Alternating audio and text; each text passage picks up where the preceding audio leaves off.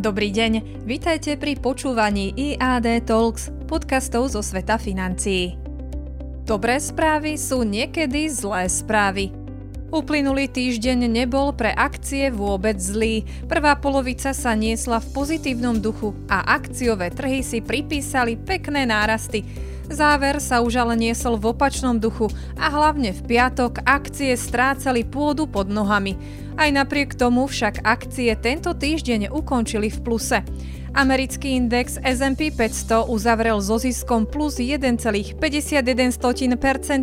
Dow Jones plus 1,99% a technologickejší NASDAQ plus 0,73%. Podobne na tom bola aj Európa, keď paneurópsky index Stoxx 600 skončil takmer plus 1% a Eurostox 50 plus 1,73%. Dokonca aj britský index sa po výraznej volatilite spred 2 týždňov skonsolidoval a uzavrel na plus 1,41%. Akcie sa v piatok vypredávali paradoxne kvôli dobrým ekonomickým správam. Americký trh práce podľa posledného reportu je aj naďalej silný a zatiaľ neindikuje oslabovanie ekonomiky. To je dobrá správa pre amerických zamestnancov, americký daňový úrad a časť hospodárstva, pre ktorú je kľúčové dobré finančné zdravie amerických spotrebiteľov. Na druhej strane, ak za pozitívnymi správami vidíte pravdepodobnosť, že FED bude musieť výraznejšie uťahovať svoju monetárnu politiku v snahe ochladiť ekonomiku a znížiť vysokú infláciu, môžete to vnímať aj ako zlú správu. Žijeme teda v takom pomýlenom období, keď dobré správy sú pre akcie negatívne a naopak slabšie dáta si akciový trh vykladá pozitívne, keďže vidia menej agresívnejší FED. To sa však môže onedlho zmeniť.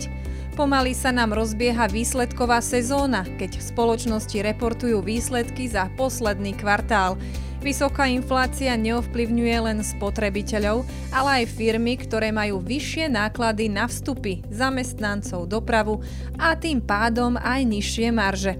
Ak k tomu prirátame aj rastúce úroky a predražovanie nákladov na obsluhu dlhu, výsledný obrázok môže poukázať na to, že očakávané zisky firiem, okrem sektoru oil and gas, samozrejme, môžu byť ťažko dosiahnuteľné.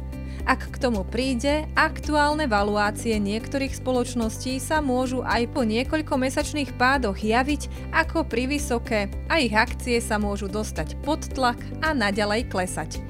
Pri investovaní na akciových trhoch je dôležité si uvedomiť, že z času na čas k poklesom prichádza a nedá sa im vyhnúť, keďže účastníci trhu nie sú racionálni a podliehajú emóciám. Raz trhy ženú valuácie do oblakov a niekedy to prestrelia do opačného smeru.